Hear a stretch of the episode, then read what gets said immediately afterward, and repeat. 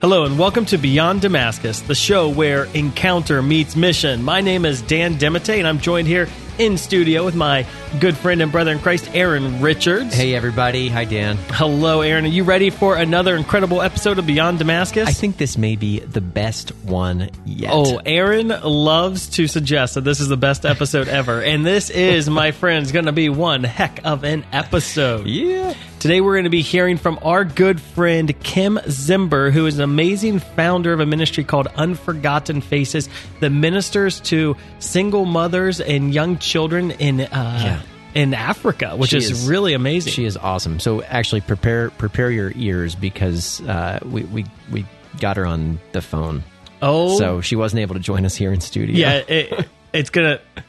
It, it, her words are going to be worth. Here, all right, friends. So Eric, can you open us in prayer? Of course. In the name of the Father, and the Son, and the Holy Spirit, amen. Jesus, we love you. Thank you, Lord, for what you're doing in our world. Thank you, Lord, for what you're doing in our lives. Thank you for who you are. God, we pray that you will always give us a sense of mission, a sense of, um, God, how it is that you're stretching us outside of ourselves. Give us opportunity to see every day what it is you want us to do, to be your hands and feet, to be love to those who we meet. God, give us the grace to respond to today's message, that our hearts would be set on fire, and that you would speak to us that particular mission you have in our lives. Yeah, Lord, we're just so grateful for what you're doing in the church today. And we pray that you would just uh, teach us more to be like you, to love like you, to minister like you. We pray mm-hmm. that your truth would set people free. Lord, I pray that we would be a people who enter into the mystery of your love more fully. We pray this in Jesus' name. Amen. Amen. In the name of the Father, and the Son, and the Holy Spirit. Amen. Dan, you forgot to mention that we're that we're, that we're recording here in the illustrious Damascus Media Studio. It is indeed illustrious, and we are having fun here, and we're going to welcome Kim on the phone here in a bit. Uh, you know, Aaron, one of the exciting things about Kim is that she's going to share a little bit about her struggle with human se- uh, with her human sexuality, and that's such a hot topic in the world today, right yeah. now, right? Like every like, there's we as a church, I think sometimes we we wonder how do we deal with this on a pastoral level, yep. right? Like we know the theology of um, human sexuality, we know the theology of same-sex attraction, uh, but then often when it comes to a pastoral level, we don't know exactly what to say. And our temptation is just to run away. And our temptation is to run away, right? And and Kim even will share a little bit about how she's experienced um, kind of a false compassion, what, yeah. you know, or um, but then the beautiful thing and what's so inspiring about Kim's life is she's not just going to share about her struggle, she's going to share about her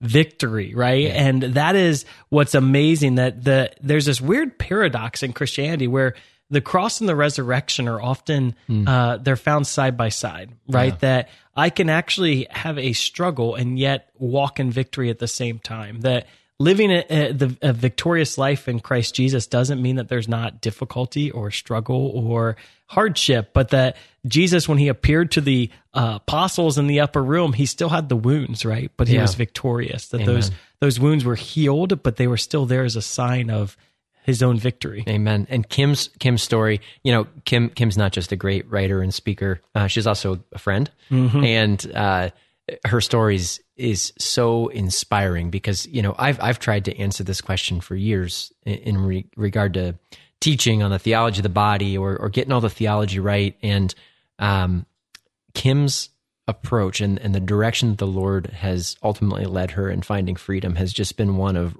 truly identifying what is the core of who she is as a daughter of God and to be able to hand that to the Lord. It's not about not about changing who I am. It's about surrendering everything to him. Oh, good. She's she's amazing. I yeah. can't I can't wait for you to meet her. Yeah, so you know the what the I think what God is asking the church today in this season is for people to rise up and to be witnesses and to be, if you will, prophets who speak his desire for our ability to love those who are struggling with their human sexuality.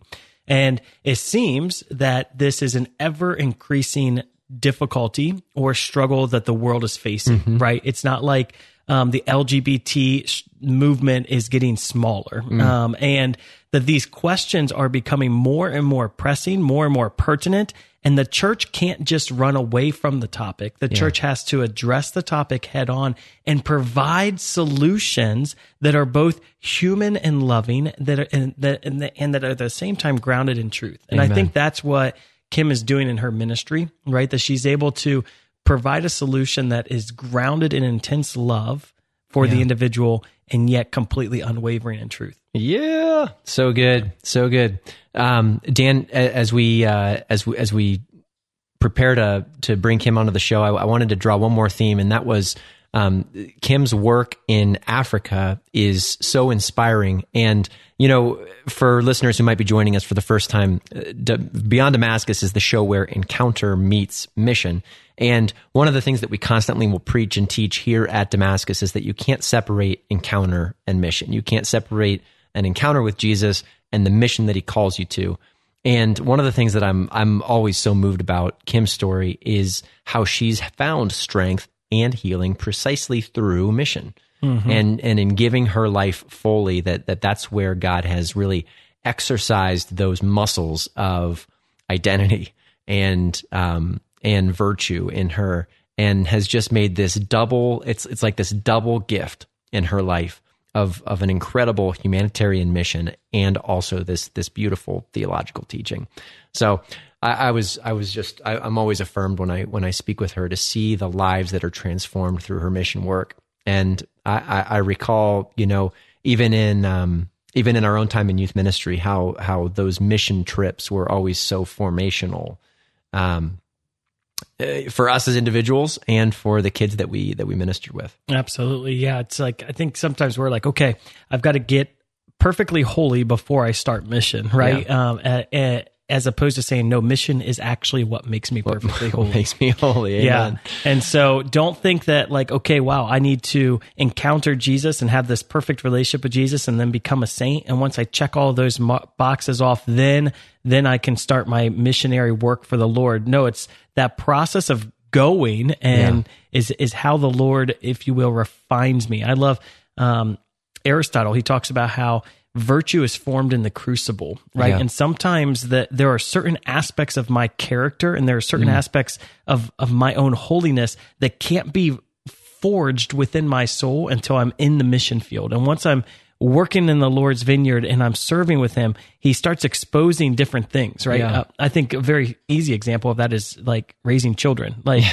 I was I just going to go there. I thought I was perfectly patient and then I had children, right? And I was like, oh, wow, this is actually an area of my life I need to grow in. That that yeah. mission of raising children has been helping to expose areas where I still have growth to to have. Yeah. Well, and likewise, that, that that's where, I mean, that's where you see your greatest growth.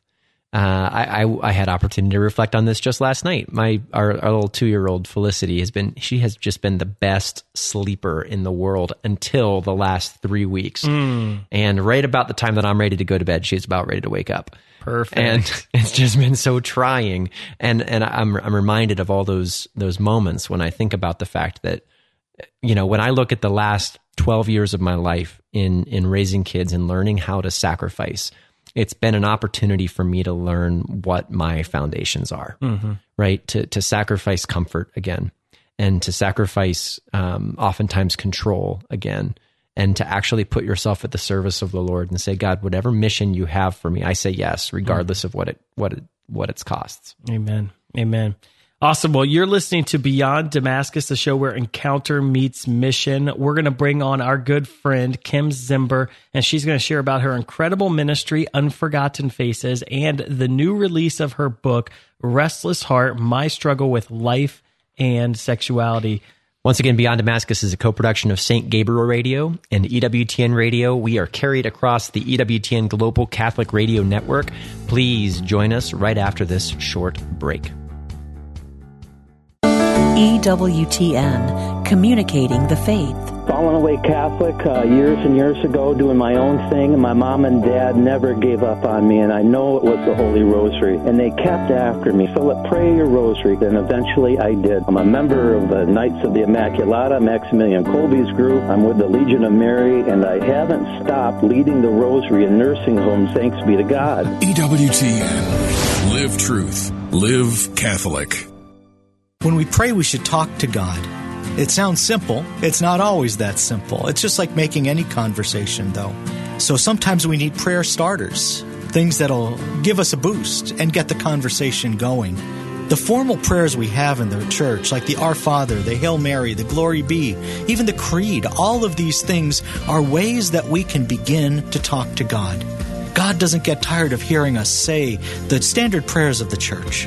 We can begin there.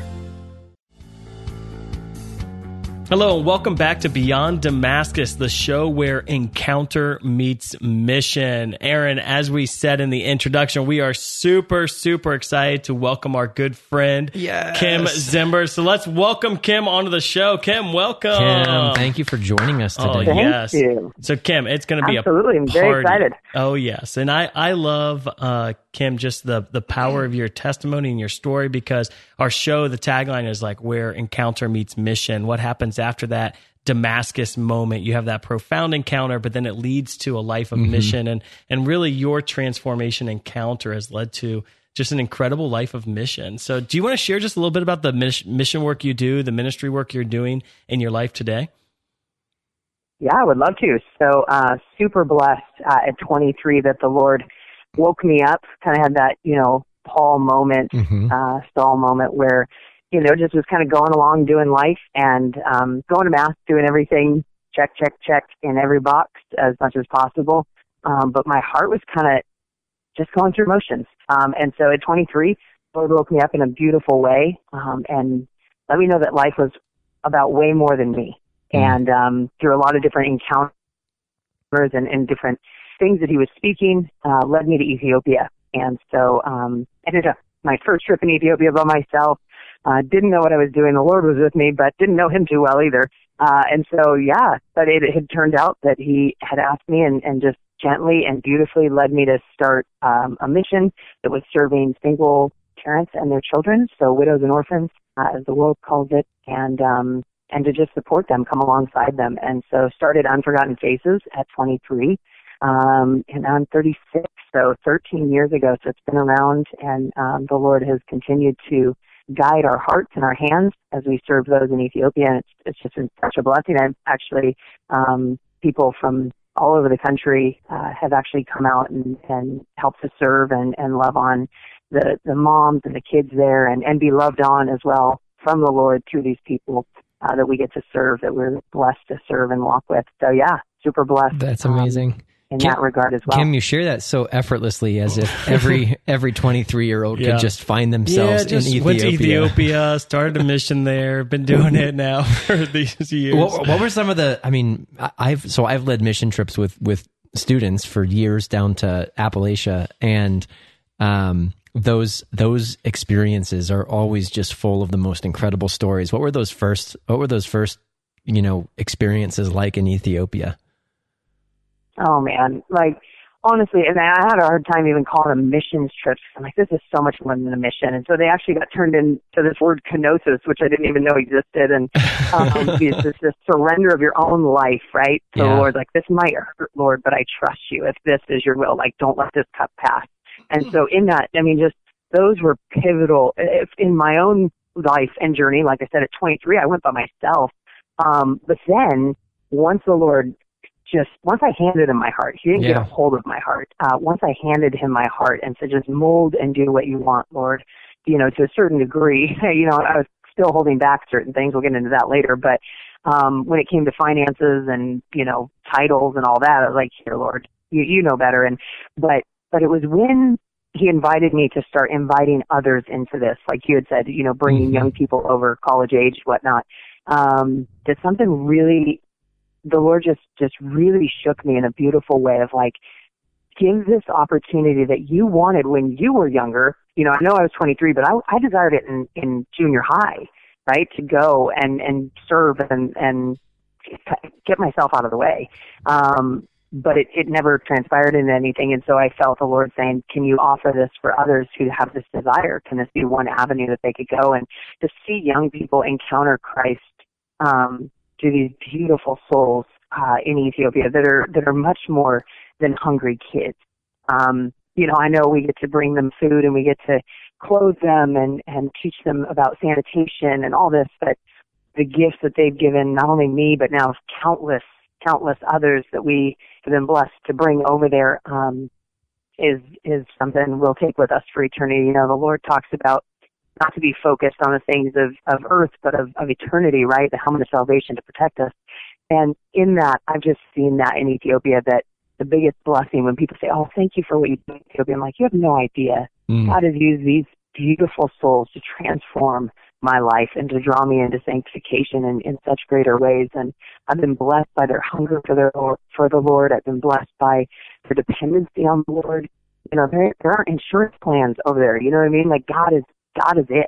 He's first. Mm. He's not last option. And so whenever I get to go and whenever I get to bring people, um, just to see that raw, radical faith, uh, tangible right there in a soul that we can love, um, just God explodes uh, in a way, in, a, in such a beautiful way to our physical eyes and then drops into our heart. And so, yeah, I, I don't know if that really answers the question, but that, that's just what burns in my heart. What if, so for those who have, don't have a lot of uh, understanding of Unforgotten Faces, what, what does a mission look like there? Like when you go out, what yeah, do you guys so, do? How, what's your service to the widows and the orphans look like? Yeah, well, it happens all year around. Um, you know, so this has been going on for thirteen years now. Um, and it doesn't take me to be there to run it. We have a whole team of, of Ethiopians who love their own people, right? Like mm-hmm. their own culture, everything. And, um, and they want to serve and walk with them. And so it is very much a teaching how to fish, um, project that we run and operate. Um, versus handing fish, which is a beautiful thing and sometimes necessary, but long-term, you know, sustainability, we want to look at how to teach people their worth. And so a lot of things we will address right out the gate is that, yeah, you are living in some deep, deep poverty, but it's not who you are, right? Like you're, this is just the state in which you are living in, but it's not who you are. Let's not let that define you. So we have to start there with these single moms, um, and so we get them into training programs and, and what they want to do. You know, I sold real estate from eighteen all the way through until a few years ago. Um, and I, I did well in it because I enjoyed it and I was mm-hmm. good at it naturally. And that I was no different from the women in Ethiopia that, you know, I, I, the Lord showed me something that I was naturally, naturally gifted me in. Um, and that's why I enjoyed it. And that's why I was successful at it too. And so I thought, okay, wait a minute. Then what about them? What do they love? What are they naturally good at? What has God done with them? And and what does he want to do with them? And so we'd get below the surface of just, I need a job, to what are you good at? What, why, what do you enjoy? And once we were able to find that with these, these women, they just soared. I mean, from financial success to just even seeing them develop even more as mothers for their children, it, it's been the most beautiful thing to witness.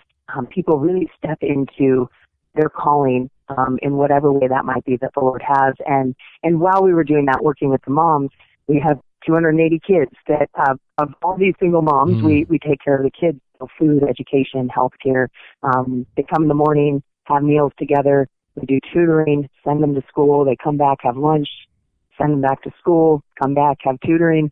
And, um, and we just teach them, you know, those things that, that maybe their parent, their mom or dad can't teach them right now, you know, because of financial pressure and stress. And so we're able to step in as brothers, big sisters, kind of, um, to help them grow in their faith, to help them grow um, as young men and women uh, in Ethiopia. And uh, it's just been such a, such a blessing to see God move uh, in such beautiful ways there with the kids and with their parents. So that's amazing. Truly blessed. Kim, was that so? Was that the scope of what you had intended when you went there the first time, or did that dream just sort of develop as you met the community?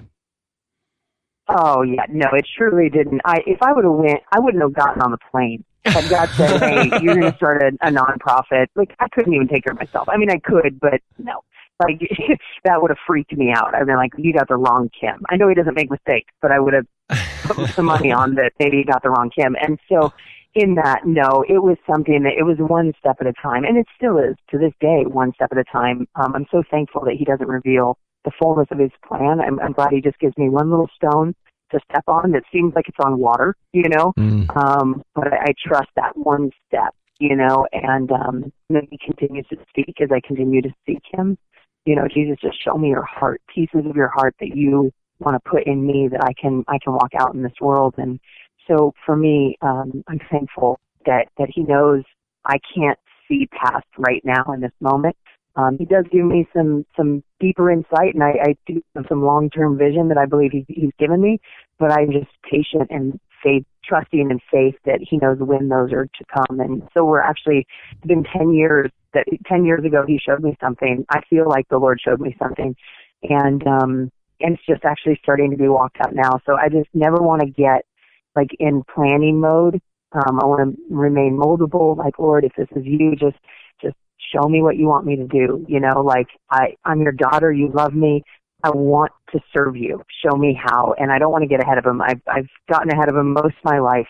And so he's so gentle and patient and, and reminding me, he gives me those little nudges like, hey, you're kind of running right now, um, mm-hmm. with his own plan. Uh, and so, uh, he's the, he's the contractor. I just, I just get to get to work with him. So yeah. That's awesome. How inspiring. Yeah, Kim. So the mm-hmm. the uh, you said people from all over the U S have journeyed over there with you. What's your what's your dream for the the ministry over there? Yeah, um, that every person, whether it be those in Ethiopia or those from the States or whatever country they come from, um, would just truly encounter the love of Christ. Um, and that, right? Like, how can we love God and not love our neighbor? And so mm. that we can pass all the barriers of, you know, race and, and belief and, you know, poverty and riches and all of that, and, and look at each other and, and allow God to show us that he is within each one of us and he is, he has desires for us. Um, and that doesn't mean we just accept everything, but like that, that we can kind of humble ourselves, you know, um, and appreciate God in each other, um, and ask the Lord, like, hey, how can we grow from each other? Um, is really, I know that sounds so far from maybe what we're doing, what you can see in the physical that we're doing, but that to me is eternal, right? Um, right. And that is what I desire for myself. I desire it for those in Ethiopia and those who come to visit, that we would truly encounter Christ. And, mm. and then once we do, I mean, it's a taste to see that I am good. When you've tasted and seen something or someone who is good, you desire more. And so I pray that it just uh, helps us spark this hunger in us that we just cannot quench, that we just want more and more of the Lord, and whatever he wants to do with our life, that we joyfully surrender it moment by moment. Yeah, that's so exciting. Praise the Lord. Oh, man. Okay, Lord, we just pray that all the dreams for Unforgotten Faces would just mm. be realized. And uh, Kim, you have a, a book coming out here, and it's really exciting. It's called uh, Restless Heart: My Struggle with what? It, what? What is my struggle with sexuality? Is that the title of the book? Life and sexuality. Yeah, yeah, life and sexuality. Can you share a little bit about kind of your testimony? Um, I think this is such an incredible opportunity just for the Lord to bless our culture, right? That so many people have shared uh, the same struggle you have, and the Lord has brought victory in your life. And we just want to kind of hear what God has done and, and what has motivated you to bring this book to print. Well, uh, I praise the Lord that has uh, brought this book to print, because uh, it, I didn't want it. Uh, you know, to, to hang out what the world sees as your dirty laundry, you know, uh, it's like hanging it on the freeway, like everybody just can see it. And Um, but I really felt like the Lord was saying, just like, hand me the manure of your life, Kim, just offer it up to me and let me just spread it out, and I'll water it, and we'll, we'll see flowers grow, you know? And so I'm like, okay. I mean, I, I'm not a gardener. I don't garden at all. And so to even hear that kind of little phrase, I was like, well, that, that's gotta be you, Lord. I know Satan don't talk like that. So, um, you know, I just took a step in faith and, and started sharing just exactly the title of the book. My, well, my restless heart, you know, it comes from Saint Augustine. My, our hearts are restless until they rest in you, Lord. Um, and then the book really, as you turn page to page, is Saint Augustine's other quote, make me chase, just not right now.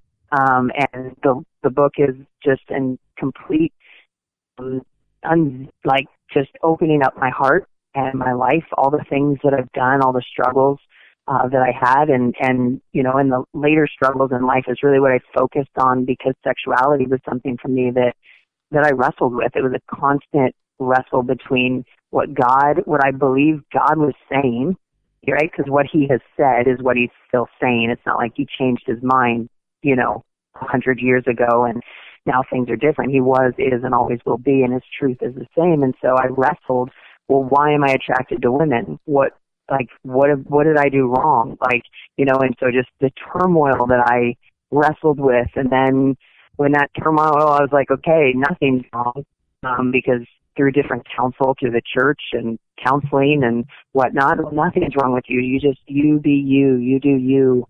Um, God loves you. And I'm like, I know God loves me, but what do I do with these feelings?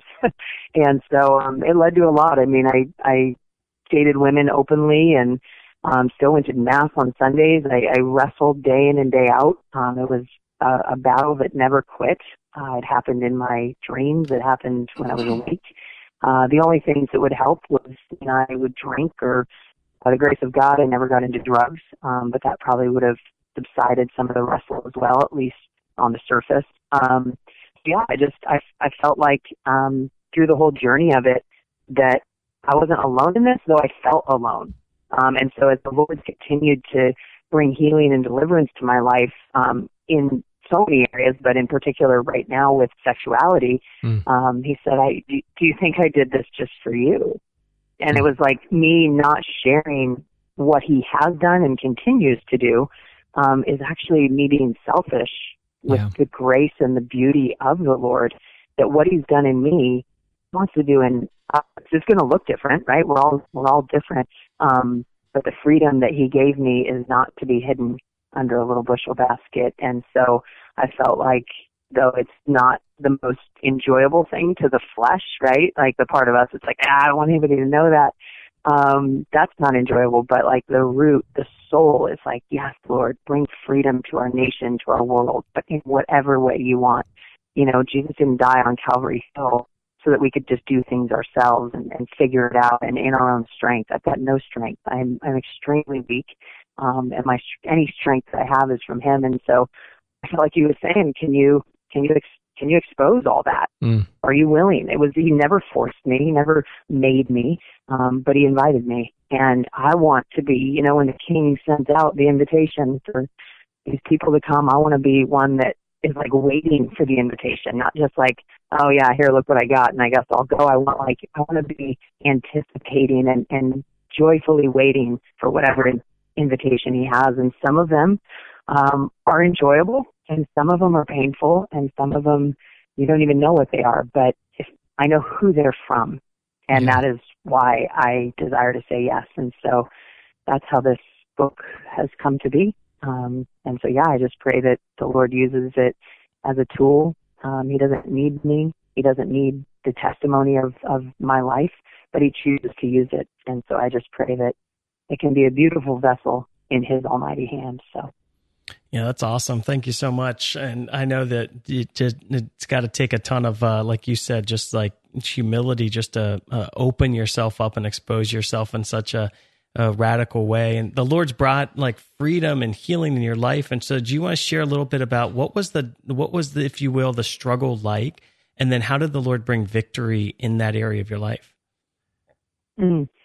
Well, the struggle is really hard to, to fully encapsulate, um, but I felt as if I was living a double life um, ever since. It was my senior year in high school. I won't go into detail, but it was my senior year in high school. Uh, I had first acted on the the attraction that I had to women. Um, so a physical encounter happened my senior year, um, and that had sparked something in me that I had tasted, and now I craved. Um, I always hid it because I did know that what I was doing was wrong. And, and I mean no offense by saying that, I'm just being truthful. And so I knew that what I was doing was wrong. Um, I was raised in a, a very beautiful, loving, and uh, Holy Spirit-filled Catholic family. And, um, you know, there's a thing that you can, you can know something's wrong, but still enjoy it, right? Like, I'm not going to lie. I had some dessert yesterday. I knew it wasn't healthy. I try to keep in shape, but I still enjoyed it. I knew it wasn't good for me.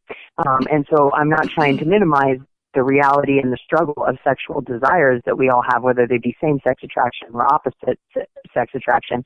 Um, but the reality is just because it we desire it doesn't mean it's good, right? Mm-hmm. Um, and so, and I can know it's wrong, but still want to do it. Um, and so in that, you know, I wrestled with that for so many years, and then it, it, it actually transformed into me becoming a liar, because I didn't tell anybody what I was going through. I went to counseling, a Catholic counselor, and he's like, you know, in a lot more words, basically said I was fine and that I'm gay and I just need to live that. And I'm like, that doesn't make sense. I came to a Catholic counselor, and I did that privately, like on my own. I didn't want anybody to know. Um, and I was like, that, it just didn't resonate. I'm like, that doesn't seem true. It's mm-hmm. what I want to hear, for sure. Like, I like that. um, but it still doesn't seem true. And just like if I go to the gym and they're like, yeah, you're, you know, one hundred twenty pounds. I'm like, I like the idea of that, but I know that I'm not. um, so that's what was happening. I was hearing these things that my ears wanted to hear, um, but my heart just couldn't accept, because it, it knew it wasn't true. And so I, I wrestled with that for years. Fast forward, fast forward. I mean, I got married. I moved to Ethiopia at twenty-three. Like I said, you know, before, got married to a man. Thought he was just it. If God's going to send me a husband, then this is the one for sure. A lover of Jesus, uh, loves me. It makes me want to be better, just being around him. He wasn't even probably, it was under two years, and I cheated on him with a woman. A lot happened within that. Uh, we got a divorce, got an annulment, um, and then I dated women openly for years, and I thought, okay, well, then I just need to accept this. This is who I am, even though I knew it wasn't who I was.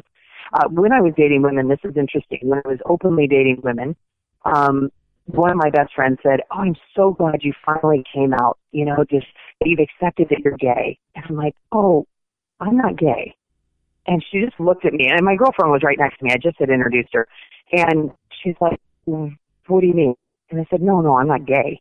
And she's like, you, you just said you, this is your girlfriend. I said, oh, absolutely, yes, this is my girlfriend. And I'm not just friend, like we're dating. She's like, then you're gay. I'm like, no, no. See, I didn't understand at that time why I couldn't say I was gay. Mm. And what the Lord has continued to reveal to me, right, in his vastness of wisdom, is that, yes, I was living the lifestyle of a homosexual, of someone who was living a homosexual lifestyle, but it wasn't who I was. Now, reverting back to Ethiopia and the women, they are living in poverty. That is true. I've walked to where they live. I see my eyes, not poverty. Even if they've been in it all their life, it's not who they are. See, I knew who I wasn't, but I didn't know who I was. Mm. And so I would reject the title of homosexual or gay, not because I gave two you-know-whats about what society would say, because God made me stronger than that, but it doesn't mean it didn't ever affect me, but that was not the reason. It was because, just, just like if somebody said, oh, you're Ethiopian, oh, oh my gosh, almost half my life I've basically been in Ethiopia.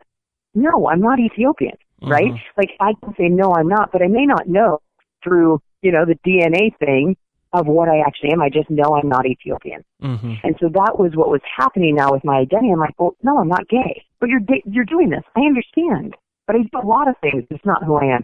When people say even to this day, oh, you're a, you're a missionary in Ethiopia, I'm like, no, I'm the daughter of God that goes to Ethiopia.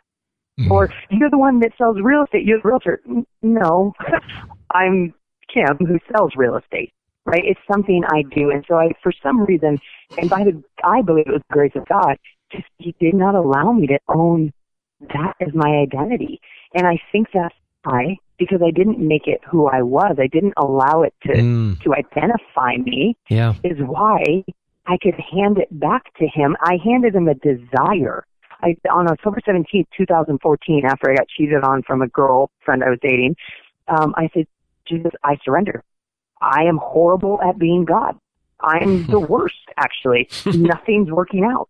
It, I thank you that you're God and I'm not. And right now, I give you everything. At twenty-three, I sold my house. I sold everything, gave up all the money, all the stuff, and I moved to Ethiopia, but I wouldn't give you my desires for women. Mm. See, so I didn't have to give him my identity. I had to give him my desire. And I said, and I prayed. I prayed for years. It was a daily prayer, if not every other day. God, take this desire away from me. Take my desire from, for women away from me, please. I didn't want this. I didn't ask for it. I was never abused. I never had anything happen. Take this away from me. Yes, we have a God who gives and takes away, but love is giving and receiving, freely giving. and receiving. And so on October seventeenth, twenty fourteen, when I said, Jesus, I give you my sexuality. I give it to you freely. Please receive it. Do whatever you want with it. I've been terrified that holiness meant boring and lame and old. I, whatever you want to do with my life, I give you my fears of being alone. I give you my fears that I won't be married, that I'm going to be the only one at X, Y, and Z age to not be with someone. I give you everything I got. Please be God over my life. And I mean really, like Lord of everything. Because I had just realized, and I got to the point in my life where I just realized I wasn't doing very well. And that I was the only common denominator. I was so sick and tired of blaming everybody else for the reasons why my life wasn't good. And finally, I got to a place where I was like, wait a minute, I'm pointing the finger and three are back at me. And so I took accountability and I said, God, by the grace of God, He allowed me to take accountability and say, I surrender joyfully, freely. I don't know what the heck this is going to look like. And it was not fun. I was crying, um, and it was painful. But that night, He came into my life like I had never known was possible. Um, I went to a prayer meeting that night and was radically hit by the Holy Spirit. I was on the ground for hours, uh, slaying the Spirit, and uh, the preacher that was, was praying over me just kept declaring, in the name of Jesus Christ, you are you have found victory. You have surrendered your life. He had never met me in my life. He had never seen me from anybody else. And he called out, the Lord had given him the gift of prophecy to speak into my life, to speak the truth, to speak the gold of Jesus Christ that was within me and covered by a lot of muck, a lot of dirt.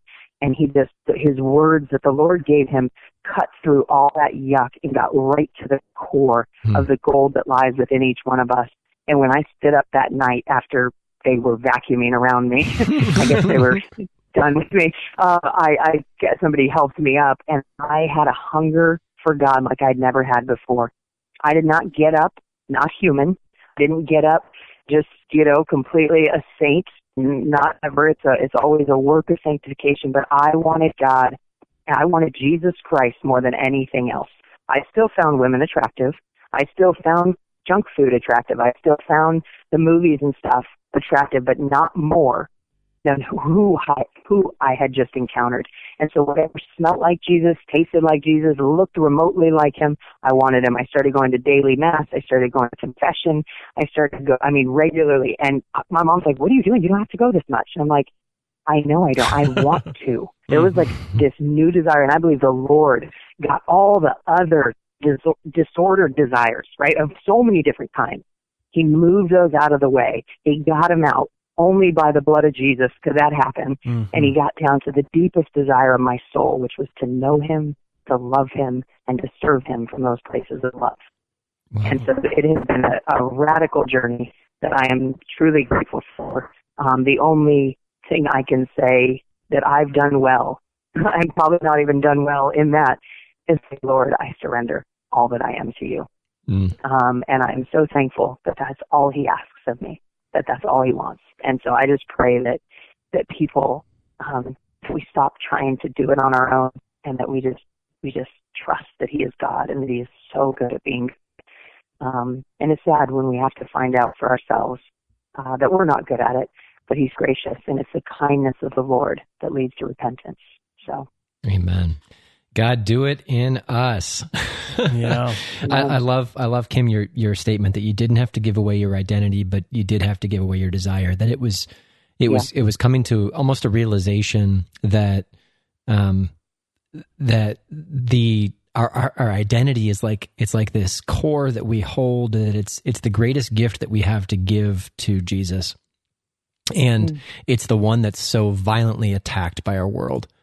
You know, where Dan and I, you, you know this, Kim, but for any of our listeners maybe who don't, we, you know, we run uh, a mission campus up here in Central Ohio, and we we we have missionaries who serve with us here day after day, year after year, and uh, many of them will enter into a full two-year commitment of training and formation. And we were just this morning going over our formation content for our first-year missionaries, and we spend. We spend eight weeks with them, uh, all focused on the topic of identity. That that's the very first thing we hit when they come in the door. Because because wherever you are, whether you're serving as a missionary, whether you're serving as a, a, a you know a an employee in a Catholic parish, whether you're a a ministry leader, whether you're a businessman or woman, whether you're a mom or a dad, uh, whether you're a student, it, our identity is is so oftentimes wrapped up in a in a disordered understanding of who we are, and yeah. um and and praise the Lord, I love I love that I love that. image that you painted, that that God had kind of placed that knowledge, that that that intimate self knowledge in you, and that that was your greatest defense.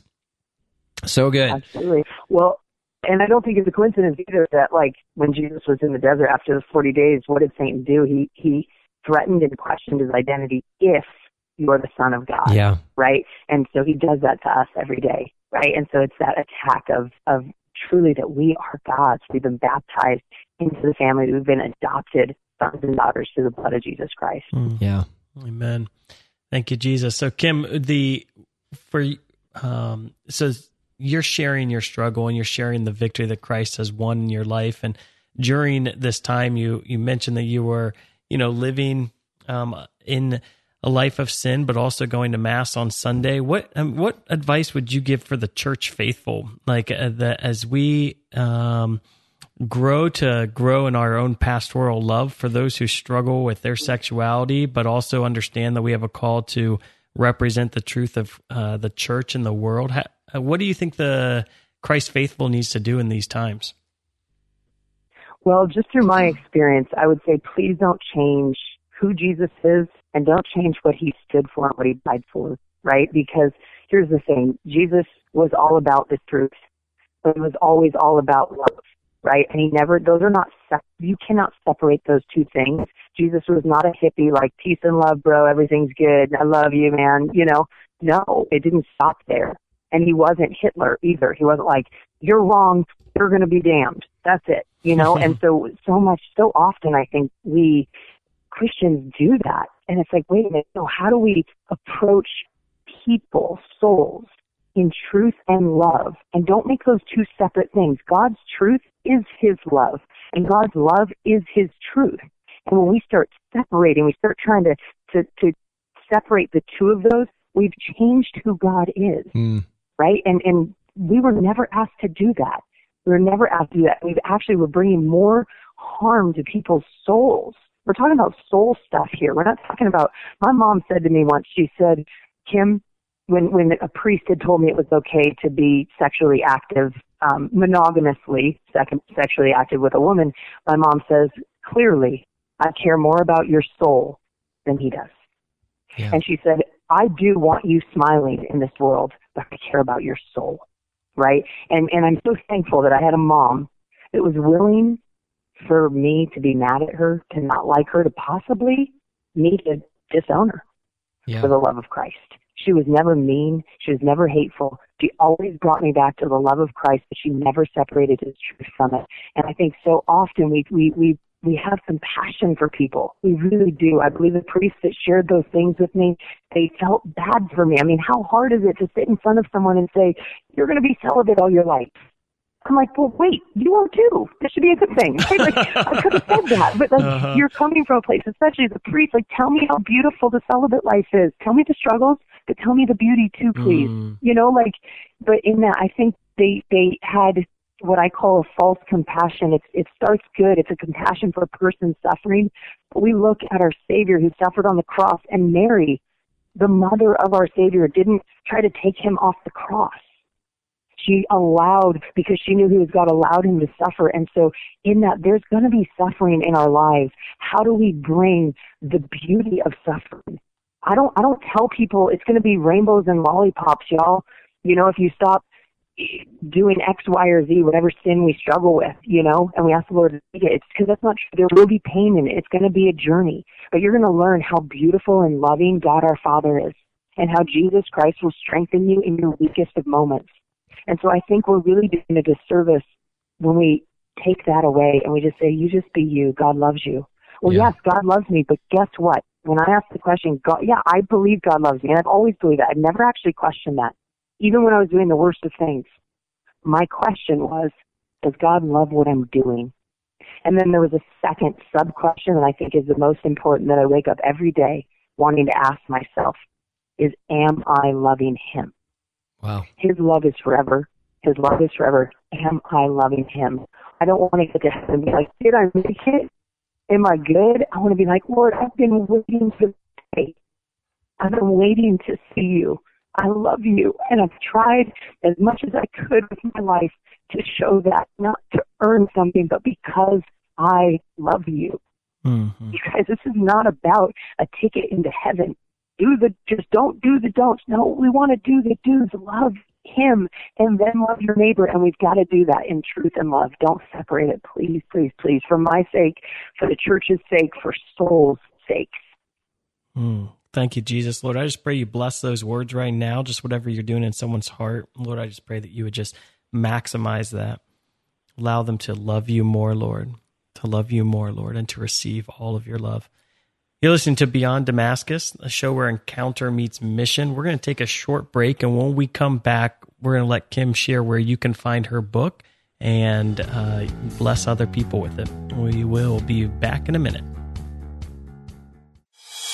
The wisdom of Mother Angelica. Once you lose faith, if somebody does something to you and hurts you one time, two times, three times, four times, Saint Peter thought seven was a good number. How often should I forgive my brother, Lord? Seven times? My Lord said, no, no, no, no, no, no. Seventy times, seven times a day. For more information on Mother Angelica, visit religious catalog at E W T N R C dot com. The E W T N home video highlight for September is Saint Bridget of Sweden, the movie. She was a wife, mother, and a mystic whose beautiful revelations touched the lives of many throughout the centuries. Order your D V D at E W T N R C dot com, twenty-four hours a day, seven days a week, or call one eight hundred eight five four six three one six. Can take on many different forms. It could be a simple gaze up to the heavens, glorifying God for the beauty of his creation. It could be a cry for help in time of need. It could be a request for some good that you think you need in your life. All these things can be spontaneous and informal. But prayer can also be formal, as in the Our Father, which Jesus taught us to pray, and the highest formal prayer, the sacrifice of the Mass.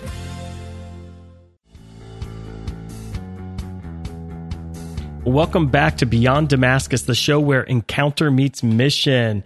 We've been listening to the powerful, life-changing testimony of Kim Zember, and she has opened up her heart. Uh, and as you put it, Kim, aired your dirty laundry. But I think even more appropriately, you've just witnessed to the glory of God Amen. And the victory Amen. Of the cross. And um, and I think sometimes in order to witness to the glory of God, we have to be willing to expose our hearts. And so I want to thank you, uh, and for, for just the testimony that you've shared on our show, the testimony you've written about in your book, and just the life and witness that uh, of of the uh, Paschal mystery that you're living, the the suffering, death, and resurrection of Jesus alive in your life. Kim, could you maybe share what your dream for this book is? Yeah, I mean, it's it's it might sound silly, but it's simple. It's that people would truly taste and see the goodness of Jesus Christ and desire to give their life to them, every yeah. aspect of it, every desire, every dream, everything that just, it would bring out that the Lord would use this as one tool to just start to, to rise up radical lovers of Jesus to just joyfully, willingly surrender their lives to him every moment of every day. I love that. Who do you think should check this book out?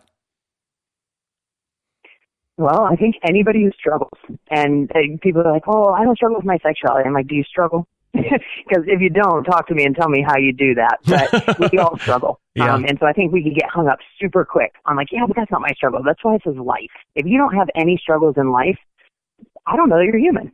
Um, so if you're human and you struggle with life in any way or just a tiny aspect of life, I believe the Lord, I, I pray the Lord um, will reveal. I've had so many people reach out that have zero, zero, zero, zero attraction to the same sex, and they one woman just called me yesterday. I gave her a pre, uh, pre-release copy. She called me three hours later. She read it in two hours, and she said, I can't put it down. I can't stop crying. My kids think I've lost it. She's like, I was like, oh, I didn't know you struggled. She's like, oh, my God, I don't. No, I have a husband. um, and not at all. But, like, oh, my gosh, I could relate. And I just want to give him my life. I want to give him more. She's like, I've been a faithful Catholic. Da, da, da. I have Protestants who read it. They're like, I want to check out the Catholic Church. You know, there's just so many different, you know, because when God's at work, he's not just looking at one thing. He's looking at our whole life. He's looking at all of his children. And so um, pray about it and ask the Lord, do you want me to read this? If he says no, don't. Um, but I'm sure it's him talking. I love that. No, I think I think that's when we were, when you were sharing your testimony, what was speaking to me is just that the question of what haven't I given over to the Lord yet? And I just have a, a feeling that this book, the anointing on the book is to challenge a heart that is still clinging to something that's not of the Lord to give it over to him. Mm-hmm. And I think the Lord just wants to release a lot of and, grace and, in people's life over that. Well, and I'll, I'll say this too, because this, I felt like I heard this loud and clear. It's not just sometimes negative things or sinful things, you know. Sometimes it's a ministry we're holding too tight onto. Sometimes it's something of the Lord that he says, yeah, I am Lord of that, but that's not your Lord, right? Mm-hmm. Like, so in that, sometimes it's even our identity or whatever gets wrapped into working for Christ, right? We're so Martha and, and maybe a, not enough Mary mm-hmm. sitting at the seat. And so I pray that you know, great, great Christian. If you amen and amen, I'm all for that. There's always something that the Lord wants to, wants to talk to us about. And so I Yeah, I think this book is just a prophetic word for our time. I think it's going to release grace upon the nation and upon lives. So, Lord, I just pray that you would bless it so abundantly and you would allow people who pick this book up just that their lives would be transformed and changed in a way that it never has been before, Lord. Mm. Kim, would you be willing to close us out, off in a prayer today? I'd love to. Yeah, absolutely. In the Father, the Son, and the Holy Spirit. Mm-hmm. Father God, we thank you for your goodness, Lord. While we're off just rolling in mud, Lord, that you are already desiring our hearts back, that you are welcoming us, Lord, that you are drawing us no matter where we are in life, that you are calling us, that you have beautiful plans for us, Lord. And so we just ask, Lord Jesus, that you would come into our lives in a greater measure. We ask that you would transform, Holy Spirit, that you would transform our taste buds, that the things of the world would taste bitter on our tongues, and the things of you, Jesus, would be sweet, and that we would crave more and more of you, Lord. Pray that you would give us, Holy Spirit, eyes to see, ears to hear, and hearts of compassion, Lord, that can only come from you. Mm-hmm. Just pray over everybody's families, over their the call on each person's life, Lord, my own as well. We just ask, Jesus, that you would help us. It is only by your grace and your mercy, Lord, by the blood shed on Calvary Hill, that we are able to even surrender to you, that anything good is you, Lord. And so we just pray for an increase of your presence in our life, Holy Spirit, that you would lead and guide us in every way, exactly on that path, that narrow path that you paved with your blood, Lord.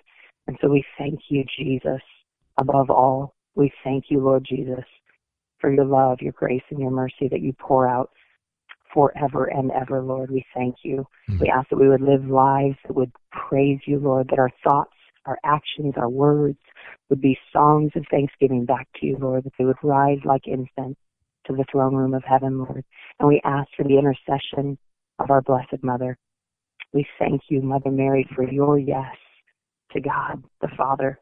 And we ask that you would pray for us to have the strength to joyfully sing that yes back to God as you did.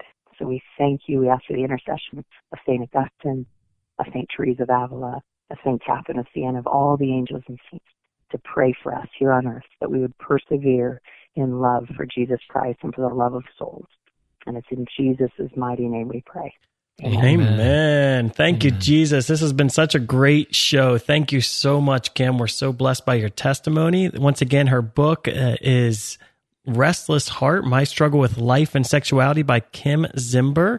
And uh, this has been Beyond Damascus, a co-production of Saint Gabriel Radio and E W T N Radio and carried across the E W T N Global Catholic Radio Network. Feel free to check out our podcast wherever podcasts are found mm-hmm. and share this episode with loved ones, friends, and family. And we will see you next week. Thank you. God bless.